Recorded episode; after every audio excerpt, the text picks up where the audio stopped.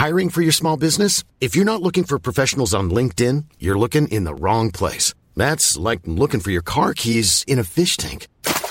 LinkedIn helps you hire professionals you can't find anywhere else, even those who aren't actively searching for a new job but might be open to the perfect role. In a given month, over 70% of LinkedIn users don't even visit other leading job sites. So start looking in the right place. With LinkedIn, you can hire professionals like a professional. Post your free job on linkedin.com slash people today.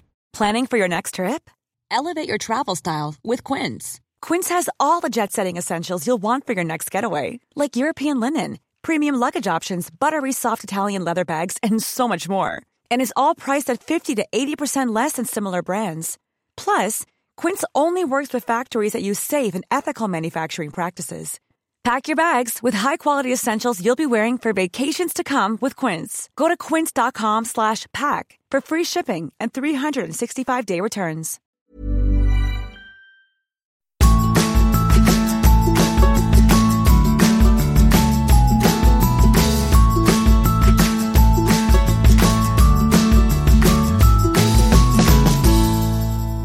Hei, og velkommen til Ingefær, en podkast om helse og sånn.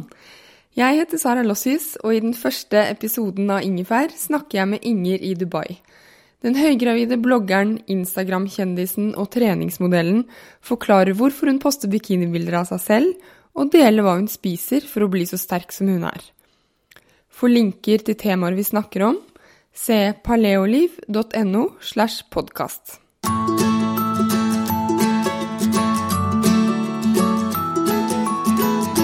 Gjest i dag på Ingefær er Inger Håten, bedre kjent som bloggeren Inger i Dubai. I snart fire år har hun blogget om livet som trener på treningssenteret SOP Dubai, som hun driver med sin ektemann Ian. Inger kan kalles en selfiedronning og har nesten 50 000 ivrige følgere på Instagram. Hun har prydet forsiden av ShapeUp, vært modell for flere treningsreportasjer og for en godt solgt styrketreningsbok. Nå er Inger lykkelig gravid og tar fortsatt mer i knebøy enn f.eks. meg. Termin er i begynnelsen av desember, og i dag skal Inger og jeg prate om kropp og sånn. Hallo, Inger. Hallo. Åssen var den? Ja, det, var, det var en fin introduksjon, det. Takk for, takk for fine ord og mye skryt. Det setter jeg pris på. Skulle. Du, vi har jo møttes før da jeg var gravid med første kiden min for tre år siden. Ja, det er så lenge siden. Ja, det er så lenge siden. Da var vi og trente hos dere. Ja, og hadde med makrell i tomat. Ja, det hadde vi. Og det var sikkert noe sjokolade der òg, men eh, makrell i tomat er like, like, så verdifullt. Det var det viktigste. Men mye har jo skjedd siden de tre årene. Kunne du kanskje fortalt litt um, hvem du er og hva du driver med, med dine ord? Ja. Eh, jo, ja, du sa det vel. Inger, Lar, Inger Håten heter jeg vel nå. Eh, 30 år og er gift med han der Ian. Eh, gravid med første barn på vei. En og en halv måned igjen sånn drøyt. 43 dager for å være eksakt, til termin. Eh, og så, ja. Vi flytta til Dubai i 2011. Og starta opp Scandinavian Health and Performance, som er et eh, privat treningssenter der vi òg tilbyr fysioterapi og ernæringskonsultasjon. Og jeg jobber da der som både personlig trener og ernæringsfysiolog. Um, ja, og så var det denne bloggen da, som jeg starta vel ikke så veldig lenge etter vi flytta, men um, ja, det var vel rett Si det var rundt, rundt jul, nyttår, eh, etter vi hadde flytta. Ehm, etter på fra Lene Alexandra, faktisk, som ehm, var på besøk helt tilfeldig. og ja, Vi snakket, kom i snakk litt, og hun oppfordret meg til å starte en blogg, og så gjorde jeg det. Egentlig mest med tanke på å holde de hjemme oppdatert på hva vi faktisk holder på med her nede. Istedenfor å måtte ta 1800 Skype-samtaler og Facebook-messages og sånn, så ble det en enkel portal å nå ut til mange på. Men så viste det seg at eh, bloggen plutselig ble eh, ja, populær hos fremmede folk òg. Eh, noe som jeg egentlig ikke forstått helt hvordan skjedde, men det er jo gøy at det har skjedd. Så ja. Der har du Inger and Dubai. Den er bra, den. da. Jeg har jo fulgt bloggen din siden du startet å blogge, faktisk. Oh, så når jeg gjorde research til det her, så gikk jeg til de første innleggene og kjente det igjen. Ja, kom. mild form for stalking. Yes. Men har det, har det forandret deg noe å blogge? Ja, jeg tror nok det. Jeg tror på grunn av at jeg vet ikke, jeg, på grunn av at bloggen har blitt populær, så, så det, det, gjør jo litt med selvtilliten, selvfølgelig. Selv om jeg vet ikke hvor mye du skal legge i sånn der De sier vel at å være populær på sosiale medier er som å være rik på monopol. Det, det gjelder ikke. Det er ikke ekte.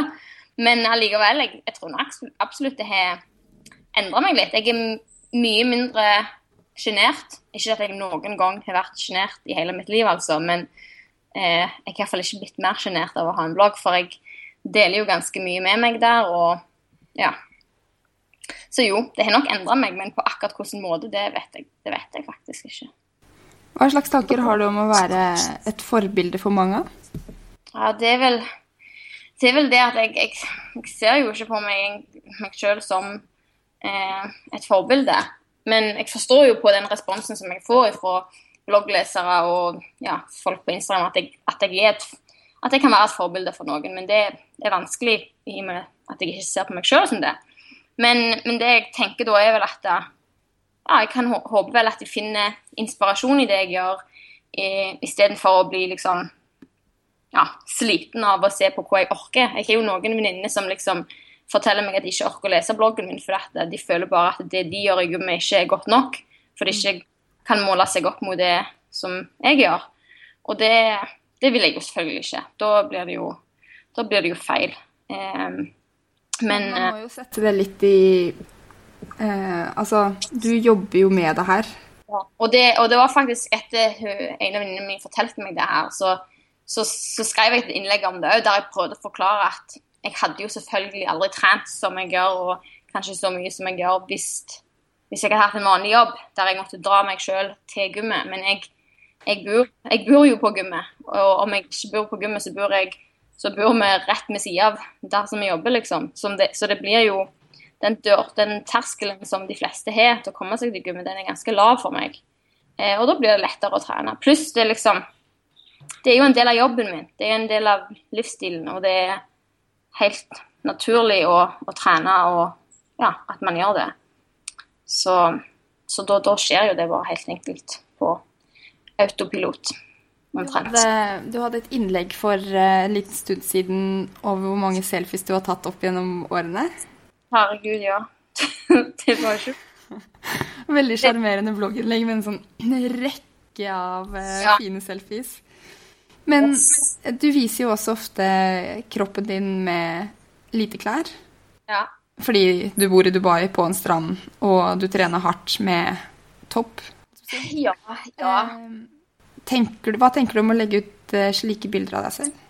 Nei, jeg husker jo jeg husker det første gangen jeg la ut bilde av meg sjøl i bikini. Eller faktisk så tror jeg faktisk jeg la ut bilde av meg sjøl i bikini det aller, aller, aller første blogginnlegget som jeg la ut. For jeg skrev vel jeg tror til og med jeg skrev at da vi begynner med et bikinibilde, så er liksom den barrieren brutt. Mm. Eh, men det var, ikke, det, det var meg i bikini, men du så ikke, kanskje ikke så mye kropp.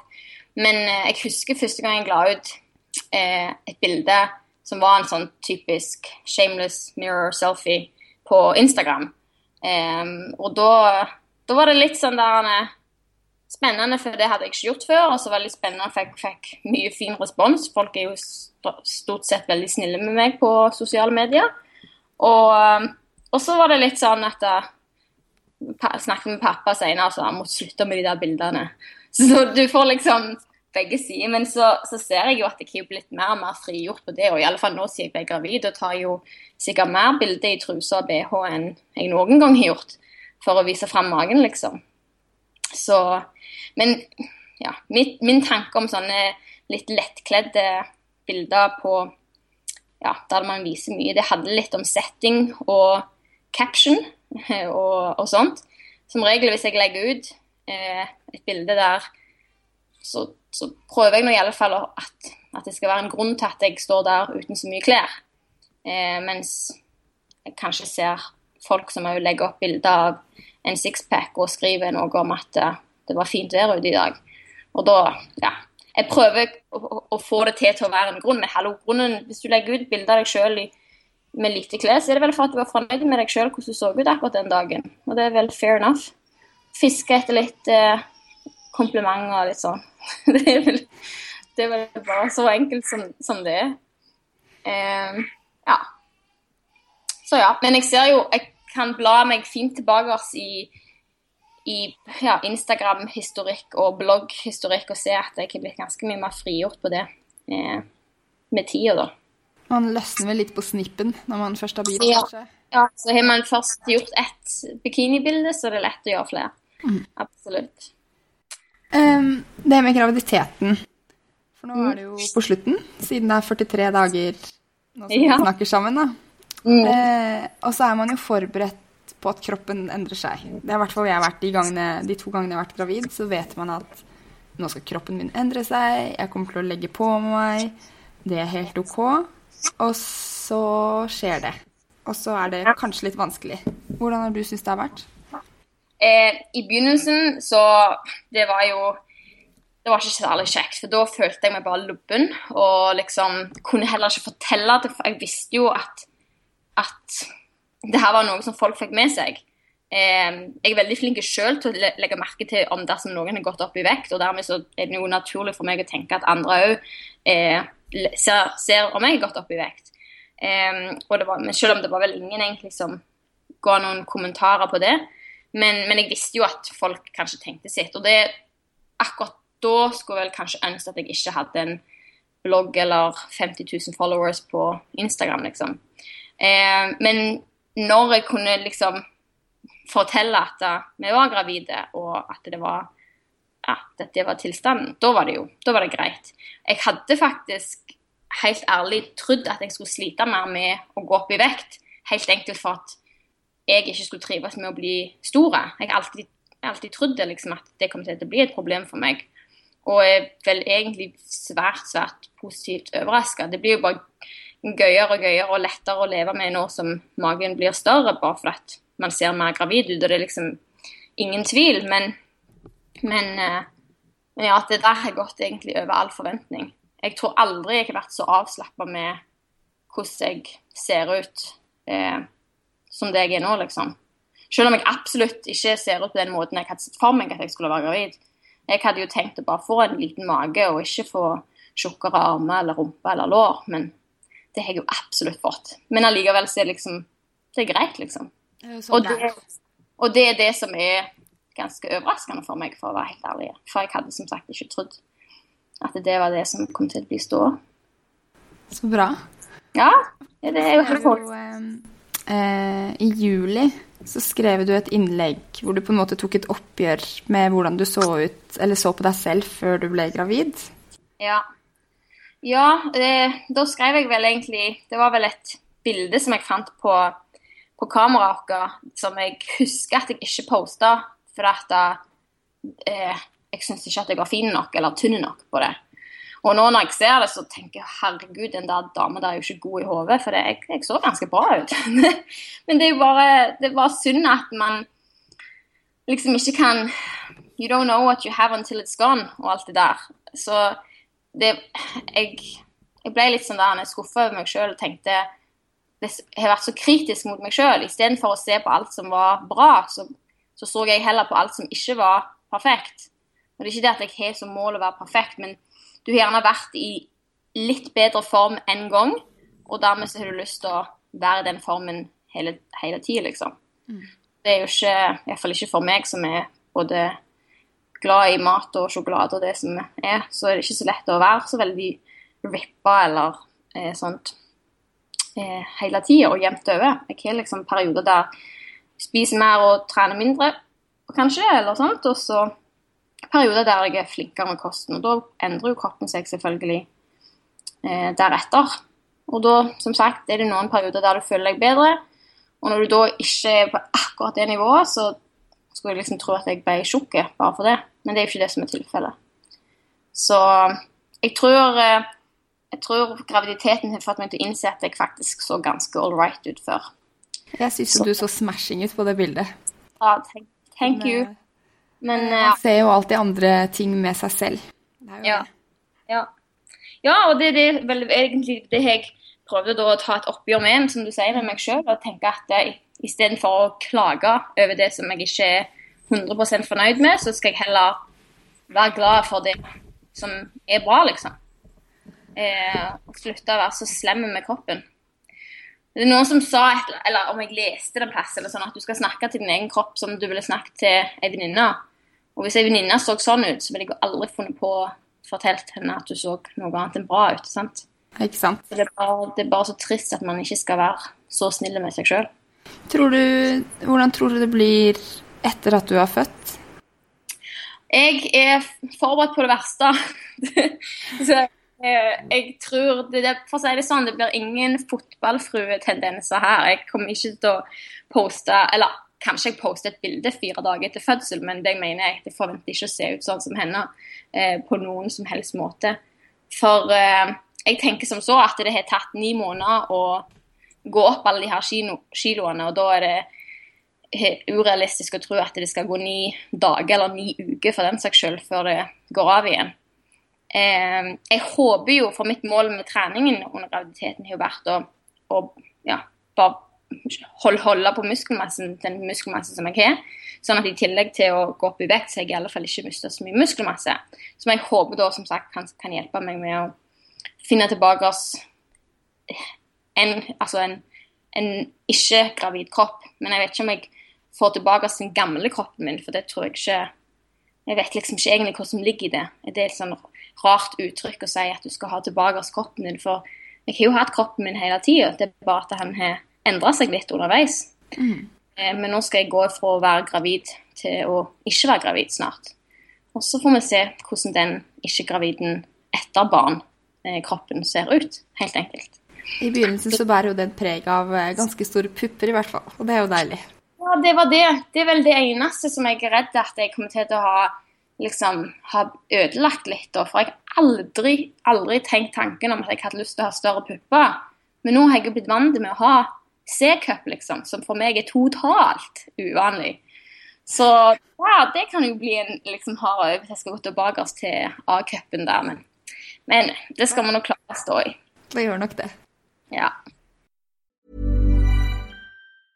Hiring for your small business? If you're not looking for professionals on LinkedIn, you're looking in the wrong place. That's like looking for your car keys in a fish tank. LinkedIn helps you hire professionals you can't find anywhere else, even those who aren't actively searching for a new job but might be open to the perfect role. In a given month, over 70% of LinkedIn users don't even visit other leading job sites. So start looking in the right place. With LinkedIn, you can hire professionals like a professional. Post your free job on linkedin.com slash people today. Since 2013, Bombas has donated over 100 million socks, underwear, and T-shirts to those facing homelessness. If we counted those on air, this ad would last over 1,157 days. But if we counted the time it takes to make a donation possible, it would take just a few clicks. Because every time you make a purchase, Bombas donates an item to someone who needs it.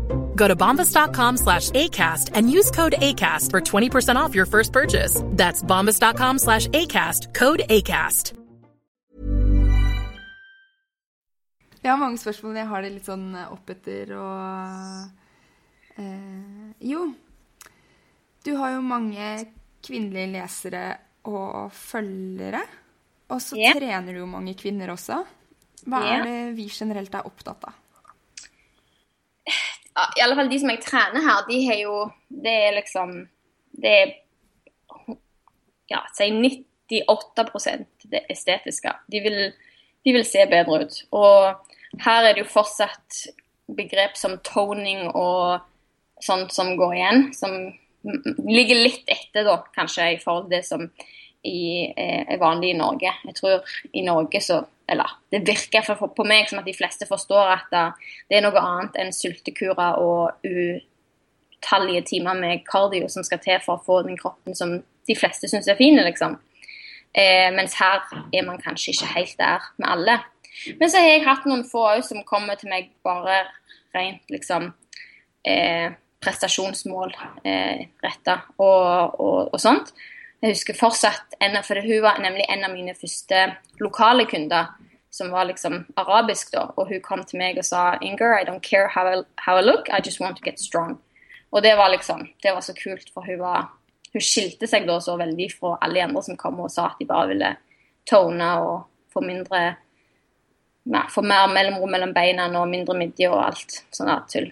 Så, så ja. Det er, men de aller fleste som henvender seg med, har vel ja, det er vel det har med kropp å gjøre og hvordan de ser ut. Eh, som sagt, noen få som har spesifikke eh, prestasjonsmål. Eh, litt online coaching kunne jeg ha hatt, som der noen vil ha liksom klare å gjøre sin egen bodyweight med, som ekstra load på knebøyen, eller klare sin første pullup sånn. Eh, og da Ja. Så jeg har litt av hvert, men hovedsakelig så tror jeg de fleste kundene mine har estetiske målsetninger. Hva, hva, med, hva er det vi syns er feil, da? De fleste kvinner, hva er det vi fikser på? Ja, det, det vet jeg ikke om jeg har en sånn uh, generell oppfatning av. Det er ganske individuelt. Det er noen som er liksom ikke fornøyde med jeg tror, sånn, det, Og det er et ganske kult, en kul ting som jeg har, har merka her i, i Dubai, da, er at hvis jeg ser på de lokale damene som jeg trener, som let's face it, de har ikke verdens mest stressende hverdag, de fleste av de. I alle fall ikke de som jeg har fått truffet. Eh, og det som jeg ser, er at selv om de kanskje har liksom 5-10-15-20 kilo ekstra på kroppen, så har de fortsatt en sunn fettfordeling, hvis det makes sense. De, har, de, de er kvinner og har mer fettlagring på rumpa lår framfor mage. Så de har mer liksom pærefasong enn den eplefasongen som vi kanskje kan se mer i Skandinavia eller liksom type England og sånn. Eh, og det syns jeg er litt kult for å, se liksom hvordan, hvordan, det kan ha med å gjøre helt enkelt med stressnivå på de her damene. Som at pga. de har, ja, har en inaktiv livsstil og spiser feil, så, så får de ekstra eh, fett på kroppen, helt enkelt, men de har likevel en som sagt, sunn fettfordeling. Mens, eh, Og trenger liksom ikke de, du, du sånn, de, de, må bare gå jevnt ned i vekt. Jevnt over, liksom. De har proporsjonene der, men bare ekstra polstring, hvis du fatter. Mens det som jeg ser mer er, kan være vanlig, er de typiske to pipestilker og så en veldig mage og, og sånne ting. Og da er det kanskje det. Ja. ja. Mm. Og det var jeg, det kan, det kan Det er ikke sikkert at det er sånn, men det er bare ganske klart gjennomgående at de lokale jeg har møtt her, i alle fall har den kroppsfasongen sånn generelt sett. Så jeg syns det bare var litt interessant å se. Ja, det er ganske interessant, for jeg merker i de periodene jeg er stresset, så blir jeg lubbis på magen. Ja, og det er jo der Ja, og det er liksom det, Og det er jo kjempevanlig, liksom. Men uh, Eh, ja, nei, bare vet ikke. Jeg syns det var en ganske ja, ja, morsom observasjon. Men ellers så jeg kan ikke si liksom sette fingeren på at det er noe sånn generelt som de fleste som ja, hva de, hva de vil endre på. Det vet jeg faktisk ikke. Mm, ja. Eh, Instagram-følgere og blogglesere, da. Hva, hva slags spørsmål eller tilbakemeldinger får du der?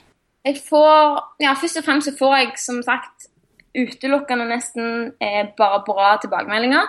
Noe som jeg syns er kjempe, kjempegøy. Jeg tror ikke Altså, min terskel for å stå ut med drittslenging er ganske lav, så hadde jeg fått mye negative kommentarer og sånn, så tror jeg da hadde jeg helt enkelt ikke gått det. Um, Instagram, og spesielt Instagram, da, for meg er underholdning. Og hvis det er noe som pga. negative kommentarer skulle gjort meg lei meg, så da er det ikke poeng. Da er det ikke underholdende lenger. Så, så det er liksom det, det, er vel det første jeg må si om de som følger meg der.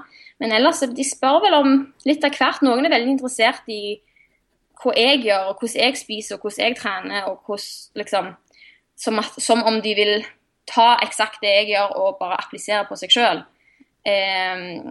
Eh, og så er det noen som da kanskje har ja, lest om det jeg gjør, og vil bare ha en forklaring på hvorfor jeg velger å gjøre det framfor noe annet. Eller f.eks. når det kommer til intermittent fasting eller periodisk faste. Eh, får jeg ofte litt spørsmål om.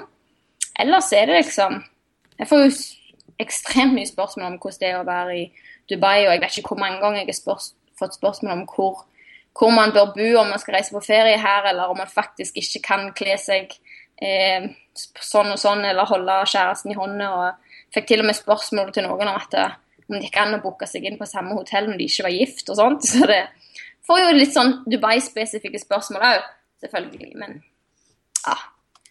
Jeg klarer vel ikke egentlig si, si noe sånn det, det, her typisk. Jeg skriver jo om ganske mye forskjellig. Mm. Så skriver jeg om eh, ja, skriver jeg om en oppskrift, så spør de meg om den oppskriften. Og mens skriver jeg om et, et treningsprogram, så spør de kanskje om det. Så det er liksom ikke noe sånn der ja, gjennomgående tema som jeg føler kommer igjen og igjen. Det jeg tror Egentlig. med bloggen, er eh, at du har inspirert veldig mange til å trene tungt. Og det er kult. Ja, ja det, kan, det, kan, kanskje stemme. Jeg, ja, og det, det kanskje lager, lager, vel kanskje litt mer merke til helt i begynnelsen. Eller begynnelsen, men eh,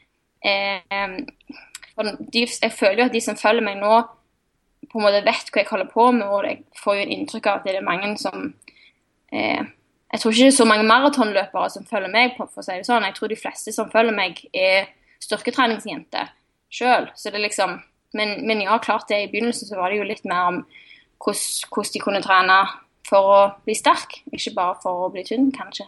Mm.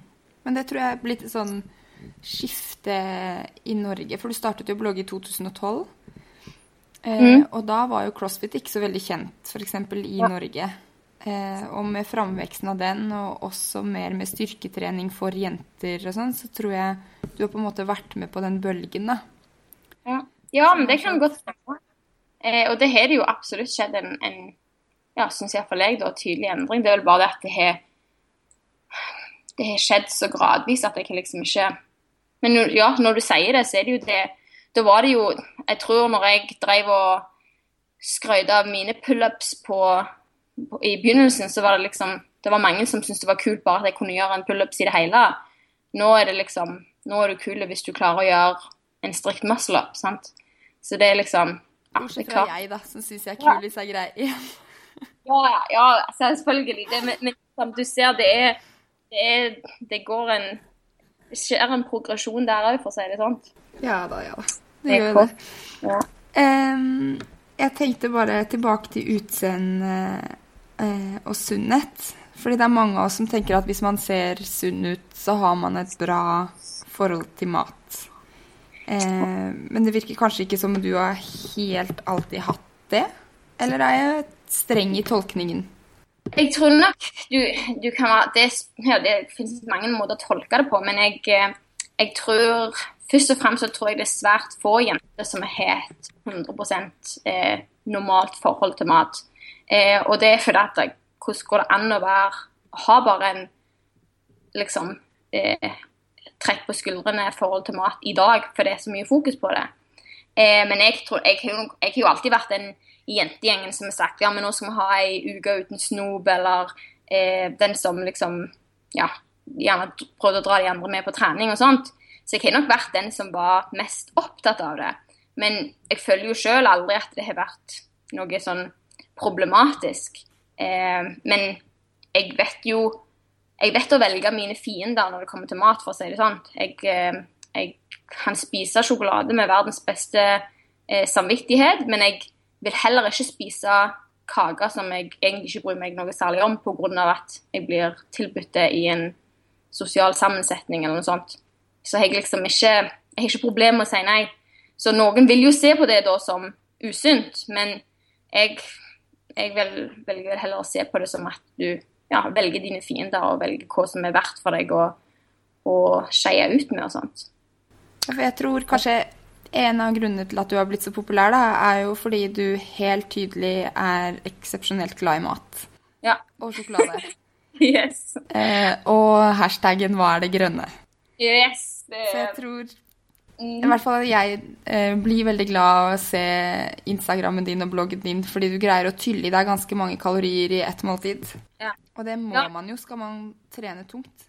Ja, og det er liksom det som er det gøye, og som jeg òg da har fått liksom prøvd i alle fall å få fram på, på bloggen min, da, er at For jeg har som sagt alltid vært opptatt av hva jeg spiste og sånt, og har vel eh, jeg vet ikke når, Det var vel når Ian var helt i begynnelsen, ble sammen med Ian, sant? og så gikk jeg opp, fikk mange kjærestekilo. Eh, jeg spiste mye mat, men Ian spiste mer. og så Uansett hvor mye jeg spiste, så så det ut som jeg spiste lite, fordi han spiste så mye.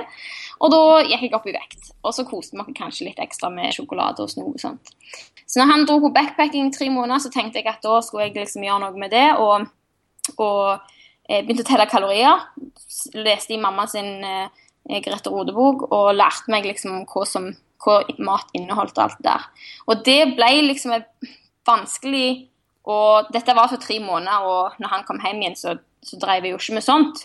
Men det var alltid liksom Da, vet, vet, du en gang hvor mange kalorier som finnes i nøtter og, og brokkoli, så, så, vet du det alltid, sant? Så det var liksom vanskelig å komme vekk ifra. Eh, og det som skjedde, var, ble vel Da blir det lett at man pga. at man vil bli smalere eller mer definert, så kutter man kanskje ned på kaloriene da. Og man vet da hvordan man gjør det, så ja, så, så, har man det redskapet. Men det som er, er, poenget mitt, er vel bare at når jeg slutta, eller klarte å slutte å tenke på å prøve å redusere inntaket av mat, det var da jeg faktisk begynte å se ut som at jeg faktisk trente.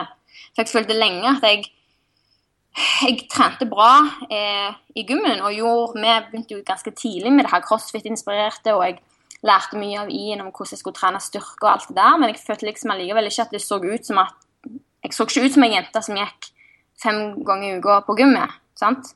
Og det var jo for at jeg ikke spiste tilstrekkelig. Så når jeg da begynte å gi litt F på hva jeg spiste, og spiste litt mer da, så så jeg jo at min, kroppen responderte, og jeg så mye bedre ut. Eh, for det er, jo, det er jo synd at jeg ikke klarte å innse det, men du må jo faktisk gi kroppen noen byggesteiner hvis en faktisk skal klare å bygge muskler. Det nytter ikke å trene kjempehard styrketrening og ikke spise nok.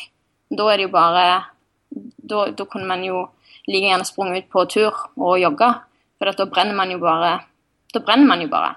Hvis man vil bygge, så må kroppen få byggesteiner. Så som sagt, når jeg begynte å spise mer, det var da jeg følte jeg fikk eh, resultater. Og det er noe som jeg har prøvd å poengtert mange ganger på bloggen, pga. at ja, det er jo mange jenter som er der som jeg kanskje var før, som kutter ned på kaloriene eller begrenser inntaket og samtidig trener ekstremt bra, men får ikke de resultatene som de fortjener, helt enkelt pga. at de ikke spiser nok. Og da tror du kanskje at de faktisk spiser for mye, og så kutter mer, mer, eventuelt? Nei, jeg tenker vel òg at det, det, det, er vel de, de, fleste som er opptatt av det, tror jeg spiser for, for lite. De fleste som prøver, liksom, prøver å gjøre noe eh, og er veldig bevisst over det, tror jeg nok absolutt spiser for lite. Selvfølgelig har du de som spiser for mye òg, men, eh, men, mitt inntrykk er at uh, de fleste jenter ikke er der Eller de, det vil si de fleste jenter som prøver å få resultater i den ene eller andre retningen, eh, de spiser for lite.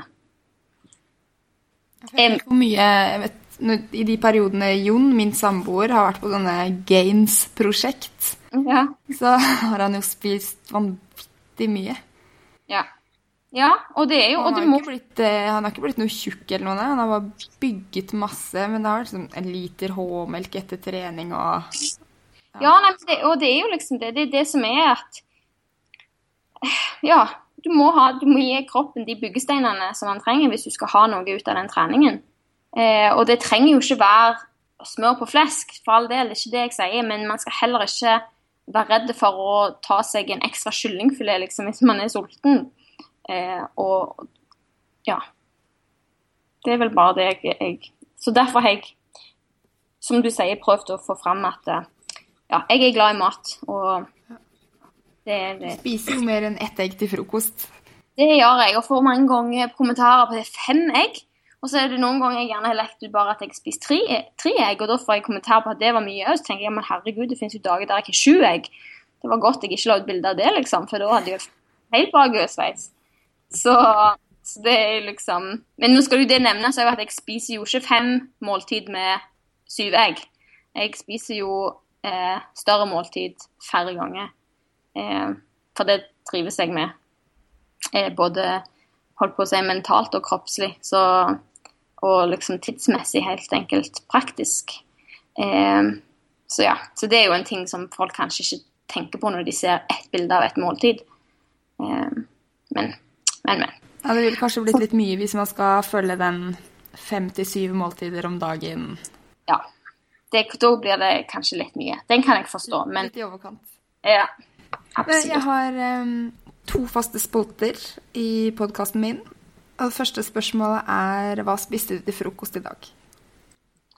Uh, jo, hva hadde jeg i dag? Å, faen!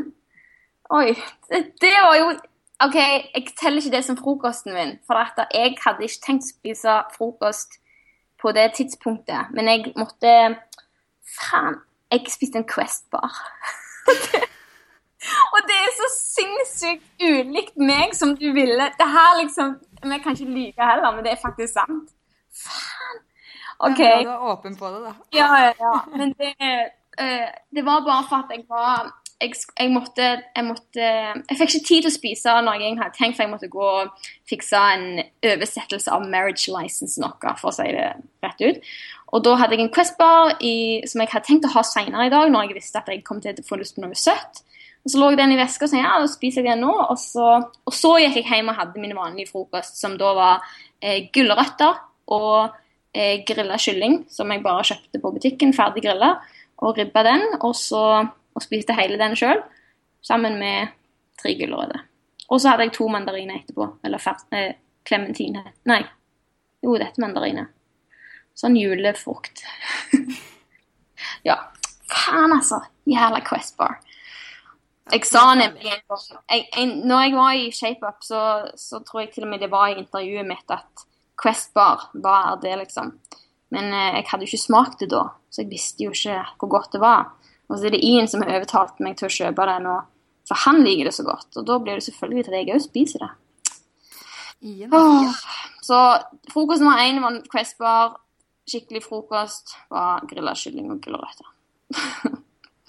Eh, Det andre spørsmålet jeg har, er hva er ditt beste helsetips? Beste helsetips eh, vet ikke. Eh, det kan være så mye, men eh, jeg tror jeg tenk, kan tenke meg eh, De sier jo at en god latter forlenger livet, men jeg tror en god latter gjør ganske mye bra. Jeg, jeg er litt sånn eh, Glasset er halvfullt istedenfor halvtomt eh, kind of girl. Som prøver vel å se, se det positive i enhver anledning. Og kan man gjøre det applisere det på enten det var treningen sin eller eh, kostholdet eller stress Altså, ja, kan man ha den innstillingen eh, og være litt bare egentlig ta det meste med et smil eller godt humør, så tror jeg det gjør mye for stressnivået og alle sånne andre ting. Som igjen da vil ha en, en stor, stor påvirkning på den generelle helsen.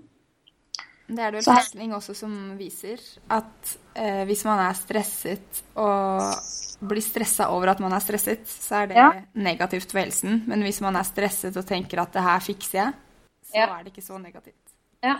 Nei, men jeg, jeg tror, og det tror jeg, ja, det tror jeg absolutt stemmer. Det handler om innstillingen, hvordan man velger å, å se det. Og som sagt, da prøver jeg i alle fall å se, eh, å se glasset som halvfullt istedenfor halvtomt. Mm. Så bra. Og, så ler jeg mye. Så da, da, da hjelper det òg på en generell well-being. Og så sender du ut gode viber på Snapchat. Du er en av de få jeg følger. Det er jo veldig koselig. Ja, det er ta, Takk. Takk. Nå skal jeg gå Det er veldig koselig og, eller gøy å ha òg, men jeg har hatt en eh, Jeg har hatt et par eh, penisbilder i det siste, og sånt, så jeg vet ikke om det var like kult. Eh, folk kan jo sende hvor de vil. Eh, jeg blir jo helt sjokkert der jeg sitter med morgenkaffen og går gjennom litt sånn Og for det Og ja, nei, jeg, jeg, bare forstår ikke hva som har skjedd med verden helt når folk syns at det er greit å sende sånn til en person som du ikke kjenner. Som i tillegg er syv måneder gravid. Så ja. Det er vel mye rart der ute. Det er, ja, det er mye rart, og det er vel min eget, mitt eget valg for å ha åpen profil. Men jeg får jo ofte bilder av noen sin hashtag var det grønne, eller hashtag holdt på å dø av denne treningsøkta i dag som de testa, som jeg hadde lagt ut og sånn. Så det er jo litt gøy med sånn respons. De der penisbildene derimot er vel ikke så gøye. Slutt med det. Yes. Enough. Enough of Det er, that. bare, det er en siste ting eh, som jeg bare vil ta opp før vi eh, runder av. Ja. Og det er det at jeg personlig syns det er så fint at du er så åpen om vektomgangen du har i graviditeten. Fordi det er så mange som ikke sier hvor mye de går opp i vekt, som om det er noe å skamme seg over. ja. Og jeg personlig sa jo ikke det på min blogg, hvor mye Nei. jeg gikk opp. Og jeg sammenlignet også da jeg var gravid med Fie, da, andre svangerskap, så sammenlignet jeg hvor mye jeg gikk opp og prøvde Ah. liksom å ja.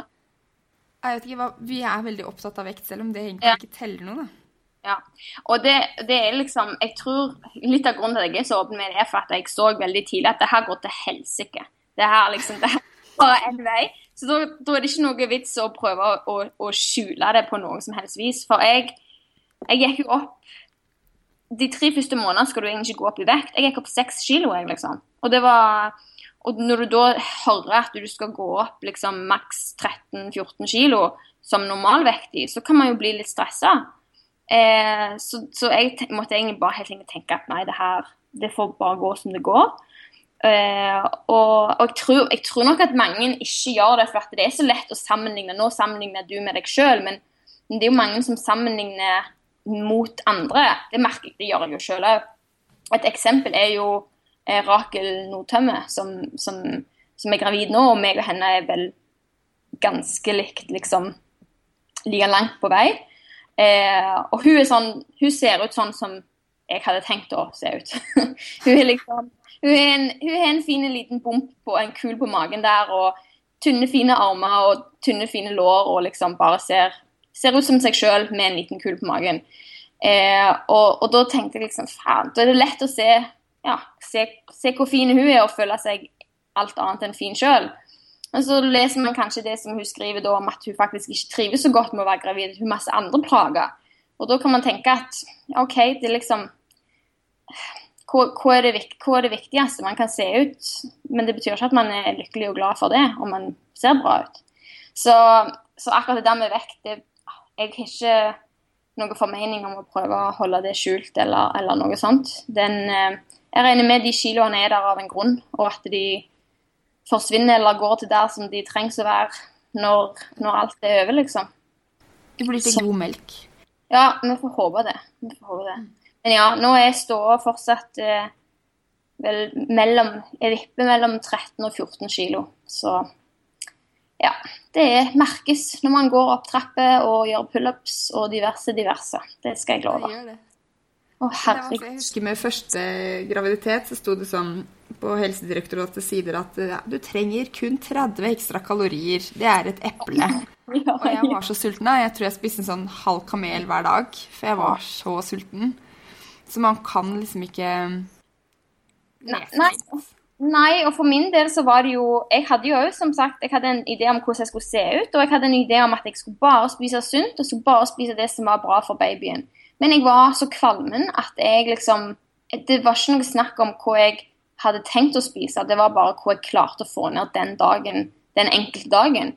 Og jeg vet, jeg vet nesten ikke hva jeg spiste i løpet av de tre første månedene. Jeg husker at jeg hadde en periode der jeg spiste mye bagett med smør og ost og syltetøy, liksom.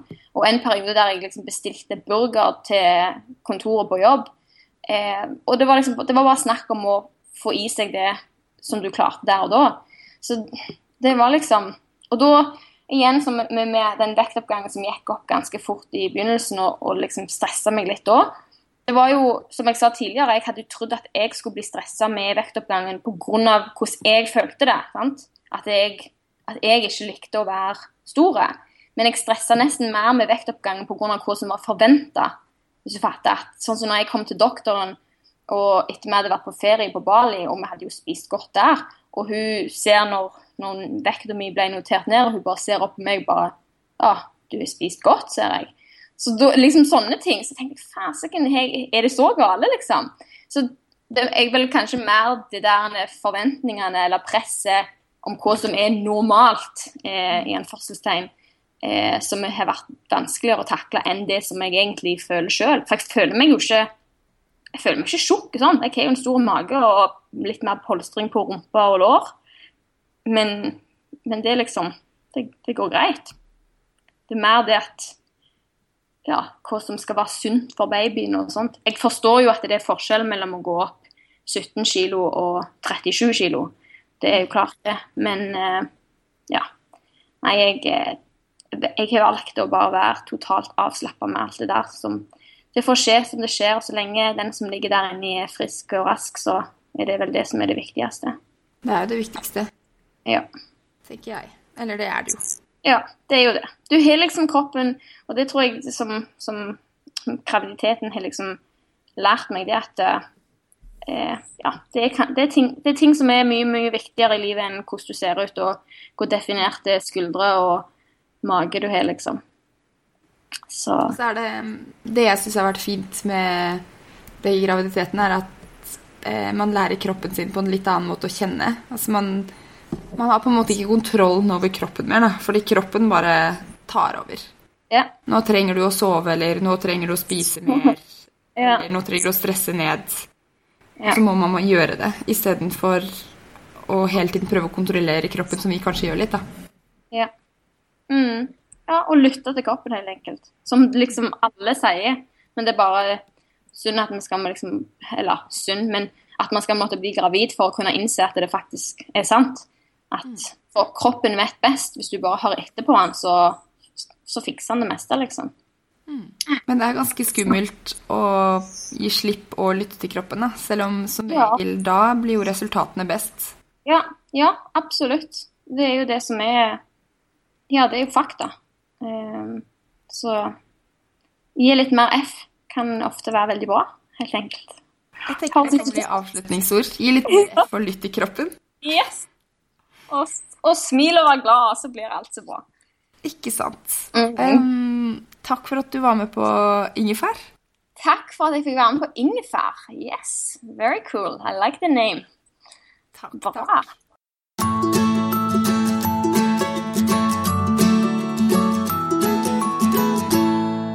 Du har hørt første episode av Ingefær podkast med meg, Sara Lossius. I neste episode av Ingefær snakker jeg med et av mine forbilder. Hun røper gode triks mot fyllesyke, og jeg innrømmer hva jeg alltid rapper når jeg er hos svigers. Vi høres om en uke, og husk, følg med på paleoliv.no slash podkast. Normally, being a little extra can be a bit much, but when it comes to healthcare, it pays to be extra. And United Healthcare makes it easy with Health Protector Guard fixed indemnity insurance plans. Underwritten by Golden Rule Insurance Company, they supplement your primary plan, helping you manage out of pocket costs without the usual requirements and restrictions like deductibles and enrollment periods. So when it comes to covering your medical bills, you can feel good about being a little extra. Visit uh1.com to find the Health Protector Guard plan for you.